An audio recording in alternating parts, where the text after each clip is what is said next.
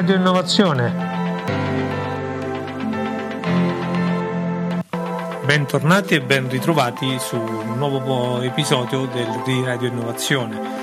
Oggi parliamo di software e cominceremo da alcune questioni, alcune notizie che sono emerse su questo settore.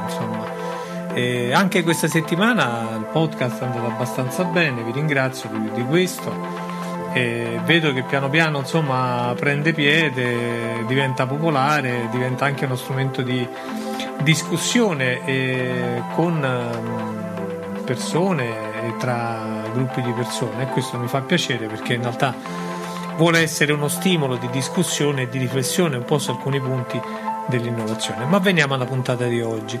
E oggi vorrei partire un po' parlando di software, ma software in che senso? Non so se avete notato, il 4 giugno la Microsoft ha acquisito GitHub, che è la più grande piattaforma dove vengono, eh, viene posto il sorgente da parte di quasi tutti quelli che lavorano eh, nell'ambiente open source a livello internazionale. Molte delle aziende mettono su GitHub eh, il software che rilasciano open source e, e, poi molti programmatori cominciano a sviluppare, creare, aggiornare, modificare quelle che sono delle, dei veri e propri strati software. In alcuni casi non è software diciamo non utilizzato, ma è software abbastanza sofisticato, insomma, sono controller per software defined network piuttosto che intelligenza artificiale, piuttosto che eh, sistemi piattaforme di blockchain e quant'altro, insomma. Dunque GitHub rappresenta un po' il porto dove tutti quanti vanno a cercare eh, sia delle basi su cui cominciare a sviluppare, ad arricchire eh, applicazioni specifiche, sia dei pezzi, dei moduli, dei framework architetturali o delle cose più o meno complesse per lo sviluppo del software nella propria azienda.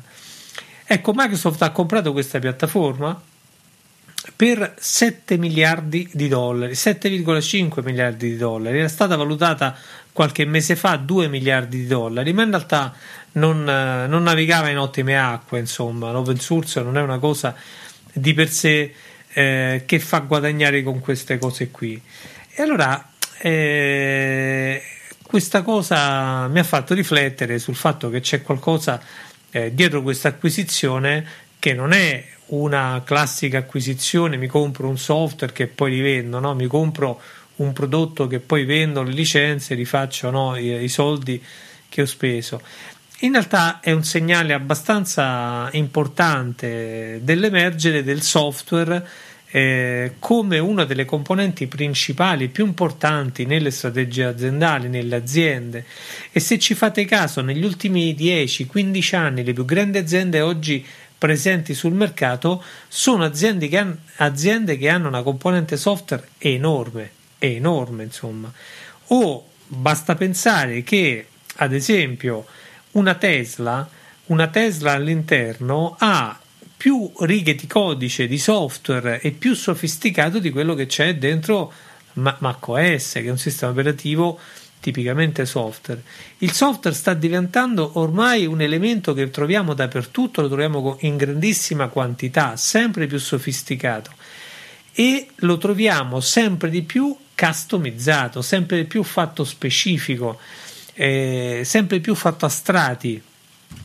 Eh, mi ha colpito qualche settimana fa mentre facevo un'attività sul tema della blockchain eh, vedere che Quora, che è una delle piattaforme che si sta piano piano facendo strada nel mondo della, nel ginepraio, diciamo così, delle piattaforme blockchain, delle soluzioni blockchain, ed è basata su Ethereum, dunque diciamo basata su più o meno uno standard ormai nel mondo delle piattaforme blockchain, ecco Quora è stata sviluppata da JP Morgan, c'è una banca o comunque un attore della finanza che non solo è un attore della finanza, ma che ha deciso di svilupparsi in casa una piattaforma, una soluzione blockchain personalizzando a suo uso e consumo una piattaforma open source come Ethereum e poi mettendo a sua volta a disposizione del mondo open source la propria piattaforma.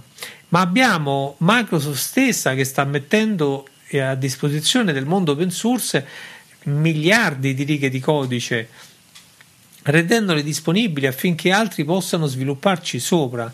Nei fatti il modello di business del software sta cambiando, sta cambiando da un modo eh, più incentrato sul tema delle licenze, in cui io eh, ho il database di mia proprietà e te lo vendo e mi paghi la licenza, a un modello più incentrato sui servizi professionali, perché i clienti ormai chiedono sempre di più eh, di avere software molto personalizzati e tentano e stanno lo stanno facendo più che tentano. Negli Stati Uniti ormai c'è un problema enorme da questo punto di vista di portarsi a casa talenti che sviluppano il software per sviluppare sempre più strati di software internamente, indipendentemente dall'industria di appartenenza. Non sono più le aziende software che comprano programmatori e poi li rivendono al cliente ma sono i cosiddetti clienti finali che hanno scoperto che il software è strategico, stanno portando il software direttamente nei CDA, i programmatori vengono cercati come il pane, portati dentro, assunti, pagati benissimo e vengono diciamo premiati proprio ovviamente quelli più capaci perché hanno questa perché hanno in mano il software che è diventato un elemento strategico delle aziende. Le aziende vivono ormai sempre di più grazie a strati di software. Eh, vivono gli OTT grazie a strati di software, pensiamo a Google, pensiamo ad Amazon. Amazon nasce come marketplace che vende libri. Oggi nessuno potrebbe immaginare Amazon senza tutto il software che ha e che produce continuamente. Sì, la parte di contenuti ci sta, Amazon Music piuttosto che altre cose. Certo, la parte di marketplace è un elemento fortissimo, ma Amazon è sempre di più Amazon Alexa, Amazon Cloud, dove interi strati di software vengono prodotti per arricchire la base fatta da piattaforme open source e per trasformarla in un valore strategico. Il differenziante tra un'azienda e l'altra comincia e se no comincia, perché questo già da tempo, io lo sostengo già da tempo sul fatto che il software è il differenziante tra un'azienda e un'altra, è la produzione di valore tra un'azienda e un'altra e questo è, è compreso poco in Italia, anzi quasi per niente, dove si va ancora a cercare il software cosiddetto off the shelf da scaffale, no? per cui mi serve un pacchetto di contabilità, mi serve un prodotto interno o c'è il fornitore che me lo dà bello e buono, chiavi in mano, no? Oppure diciamo ho difficoltà a immaginarlo perché non voglio portarmi a casa né il rischio di sviluppare dei progetti né il rischio di prendere delle persone eh, capaci in gamba che poi devo alimentarle. Ma questa è una cosa che negli Stati Uniti, che tendenzialmente fanno tendenza nel mondo del capitalismo internazionale, è già un dato di fatto e lo è negli Stati Uniti, e lo è in Cina, e lo è nei più grandi paesi, diciamo ormai occidentali nei fatti, dove il mercato impone delle regole, insomma. Fino a qualche anno fa eh, il, l'idea di portare in casa sviluppatori software, sviluppare un custom, sembrava un'idea diciamo criminale per un CIO. Nessun CIO si sarebbe mai azzardato a dire al proprio CDA o al proprio CEO guarda che ho bisogno di sviluppare un software custom. Oggi questa cosa diventa prepotentemente importante e nessuno che gestisce sistemi informativi o che supporta qualcuno che gestisce sistemi informativi lo può fare senza aver chiaro quali sono le architetture di tendenza, i linguaggi di programmazione, cosa avviene nel mondo del software, quali sono le piattaforme principali che vengono utilizzate, come si può comprarle, come ci si può eh, proteggere e difendere dai fallimenti dei progetti. Nessuno può fare questo perché il software è diventato una parte fondamentale ed è una parte fondamentale anche se vado a valorizzare un'azienda. Se valorizza un'azienda, determinare il valore di, del software che possiede diventa una delle chiavi eh, più importanti da questo punto di vista. Ecco che stanno cambiando gli scenari.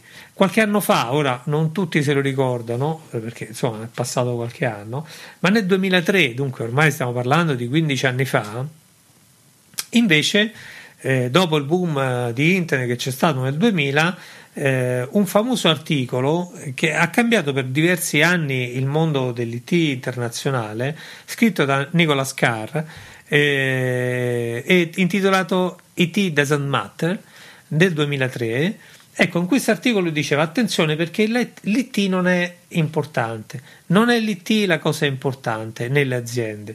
Nelle aziende sono importanti altre cose. E l'IT è una commodity, lasciamolo perdere, si acquista, si compra, si butta, si cambia, lo possiamo dare fuori, lo teniamo dentro, non è un problema.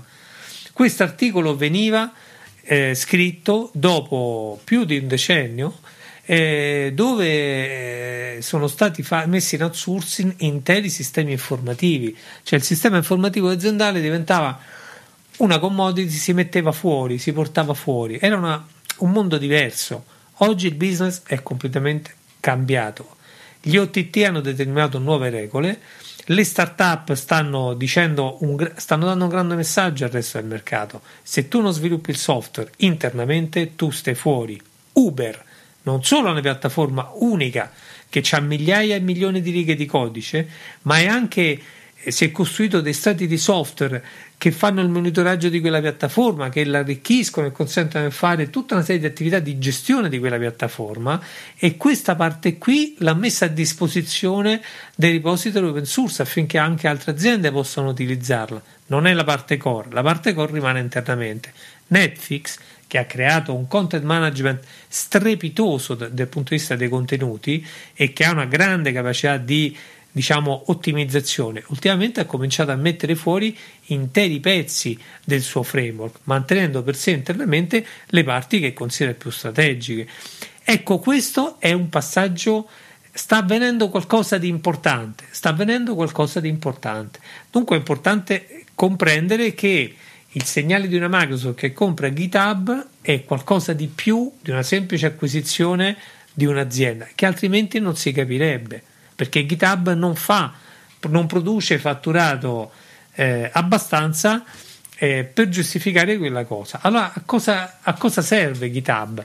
A, cosa può servire? Poi, ovviamente, diciamo, le strategie di Microsoft certamente non sono io a conoscerle, insomma, può servire perché stare dentro quella piattaforma lì vuol dire innanzitutto diventare l'azienda o accreditarsi come un'azienda che può stare più vicina al mondo open source e Microsoft sta facendo una grande evoluzione, un grande sforzo di acquisire e arrivare ad accreditarsi nel mondo open source dopo anni, decenni in cui era vista come quella del software proprietario. Dunque il primo passaggio è questo. L'altra cosa è che tu puoi valutare in tempo reale quali sono le piattaforme che stanno emergendo, quali sono le eh, piattaforme più utilizzate, i linguaggi, i framework e dunque arrivare per primo a produrre de- dei, pro- dei prodotti semi-lavorati su quelle piattaforme.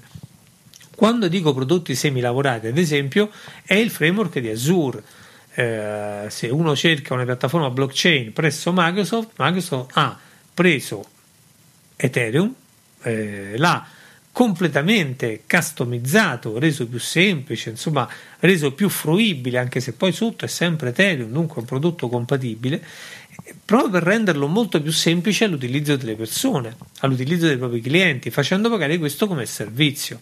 Ecco, questa parte qui, dunque, è un elemento, questa parte qui è un elemento strategico. E dunque controllare questa parte qui, capire quali sono le piattaforme che stanno emergendo, poter offrire già queste piattaforme prima degli altri eh, riconfigurate, rese più semplici, messe a disposizione di altri programmatori, costruire d- delle API che in qualche modo eh, incapsulano le cose più complesse, diventa una cosa fondamentale per due motivi. Il primo perché è un valore economico che si dà al cliente.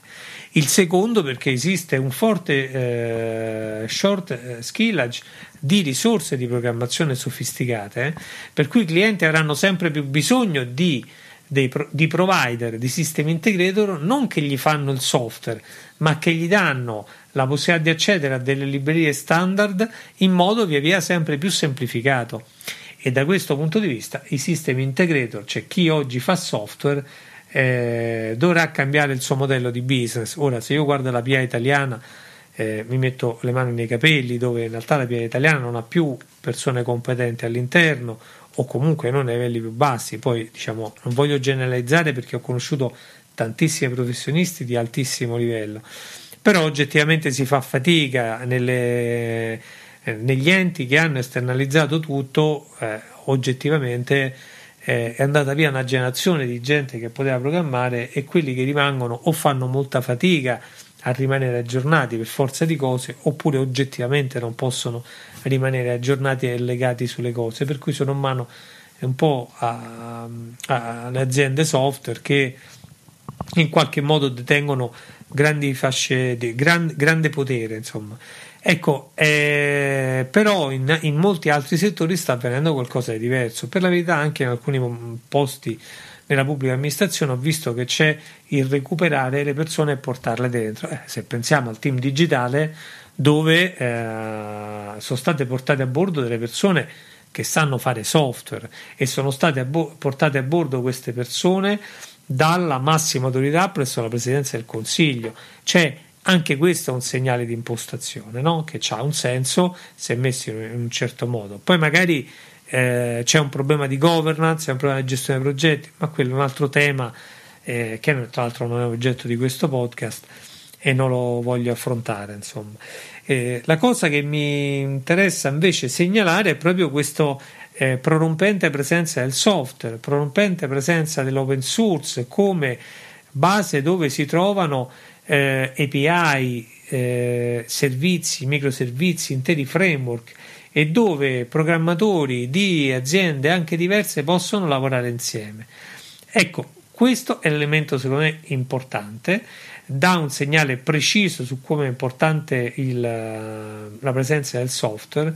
In molte aziende ormai la presenza del software custom è diventata fondamentale, veramente fondamentale, e da questo punto di vista eh, ma se noi pensiamo a, Walmart, Walmart sta, sta, continuando a comprare start-up molto specifiche con una grande competenza tecnologica. Walmart nasce come una catena di negozi di grande distribuzione, ormai sta diventando qualcosa di completamente diverso. Si sta ponendo il problema, ma sta portando dentro intelligenza artificiale, IoT, cose molto complesse e soprattutto sta portando dentro, dentro eh, programmatori, sviluppatori le società di consulenza più strategiche che ci sono in giro, cioè tra le più strategiche che sono, eh, poi in realtà sono poche, quelle che fanno veramente un lavoro, diciamo, strategico e basta, insomma, che non hanno la parte operativa di audit, eccetera, no? McKinsey, eh, Business Consulting eh, Group e eh, poche altre.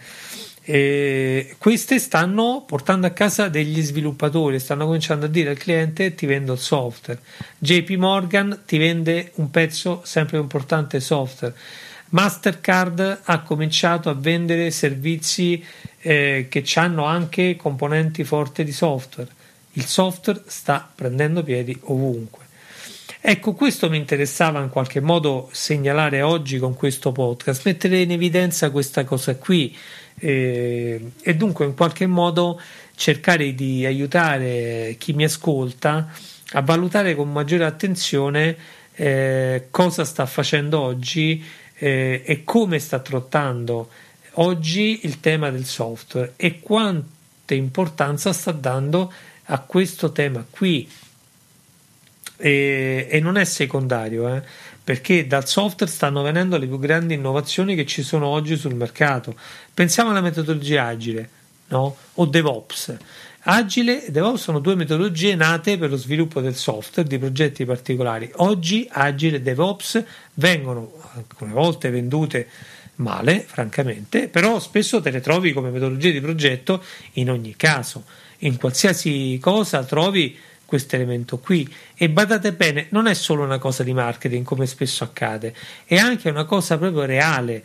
Cioè le aziende stanno cop- capendo che ci vuole la flessibilità del software. Il management sta comprendendo che il software e la, l'approccio eh, di sviluppo del software è un approccio che serve in molti altri settori è un approccio importante eh, anche se stanno capendo poco le aziende, l'importanza del trading, almeno in Italia, parlo per realtà, in, nell'estero non è così, e l'importanza di attrarre talenti e mantenere talenti, perché quando vediamo insomma in giro delle situazioni in cui da una parte c'è una grande importanza sul software e dall'altra vediamo che i programmatori italiani fanno fatica, a parte a trovare lavori di un certo livello di sofisticatezza, ma soprattutto a trovare stipendi di un certo livello di sofisticatezza. Ancora oggi credo che gli stipendi più pagati stanno alla parte vendita, insomma, e questa cosa, diciamo, secondo me non aiuta lo sviluppo delle aziende. Poi le vendite sicuramente sono un elemento importante perché senza il fatturato c'è poco da rimanere allegri. I linguaggi di sviluppo, i linguaggi di sviluppo sono linguaggi non ad alto livello, ma sempre più a basso livello. I linguaggi di sviluppo più diffusi sono il Java, il C++, stiamo parlando di queste cose qui. E stiamo parlando che non è solo lo sviluppo sulla parte web, ma è uno sviluppo sulla parte core delle applicazioni, in cui poi il front-end ha una sua componente importante, ma non determinante e dunque questa cosa secondo me va, eh, va tenuta conto insomma come elemento diciamo. Ecco mh, mm, questo è un po' quello che mh, mm, mi piaceva anche eh, anche dire eh, e far notare da questo punto di vista insomma. Eh, sono riflessioni nate non solo da questa notizia di Microsoft ma insomma da un lavoro continuo che poi faccio di studio e di aggiornamento anche leggendo articoli, leggendo contributi che vedo in giro su internet, insomma, eh, da parte di società di consulenza, ma non solo, da parte anche di aziende, start-up che ogni giorno affrontano questi temi e si confrontano con quella che è l'evoluzione, la digital transforma- transformation in atto, che non è solo una digital transformation eh, minimale, ma è qualcosa di più mh, dirompente. Ehm, ultima cosa che voglio dire, ma giusto 30 secondi, poi passiamo ai saluti perché non vorrei sforare anche oggi eh, di tanto, anche se già un po' sforato.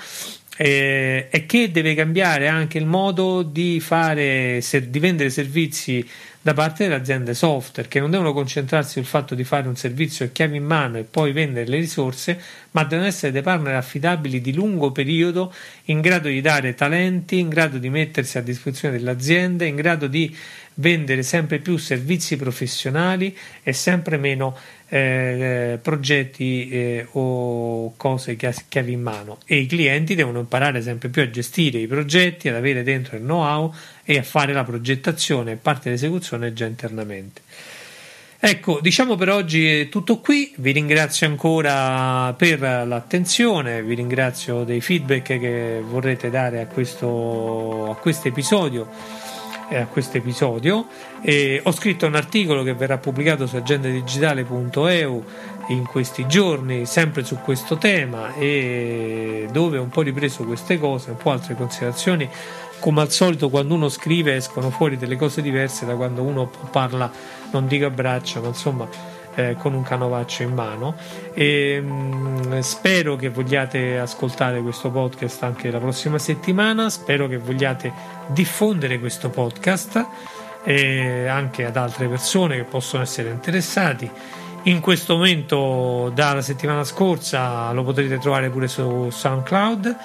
E, e niente insomma un po' di idee ci sono in futuro e, tutto qui, buon fine settimana, buona settimana di lavoro soprattutto. Il podcast lo trovate sempre di domenica e i feedback li potete mandare come al solito a paolino-lamadotto.com.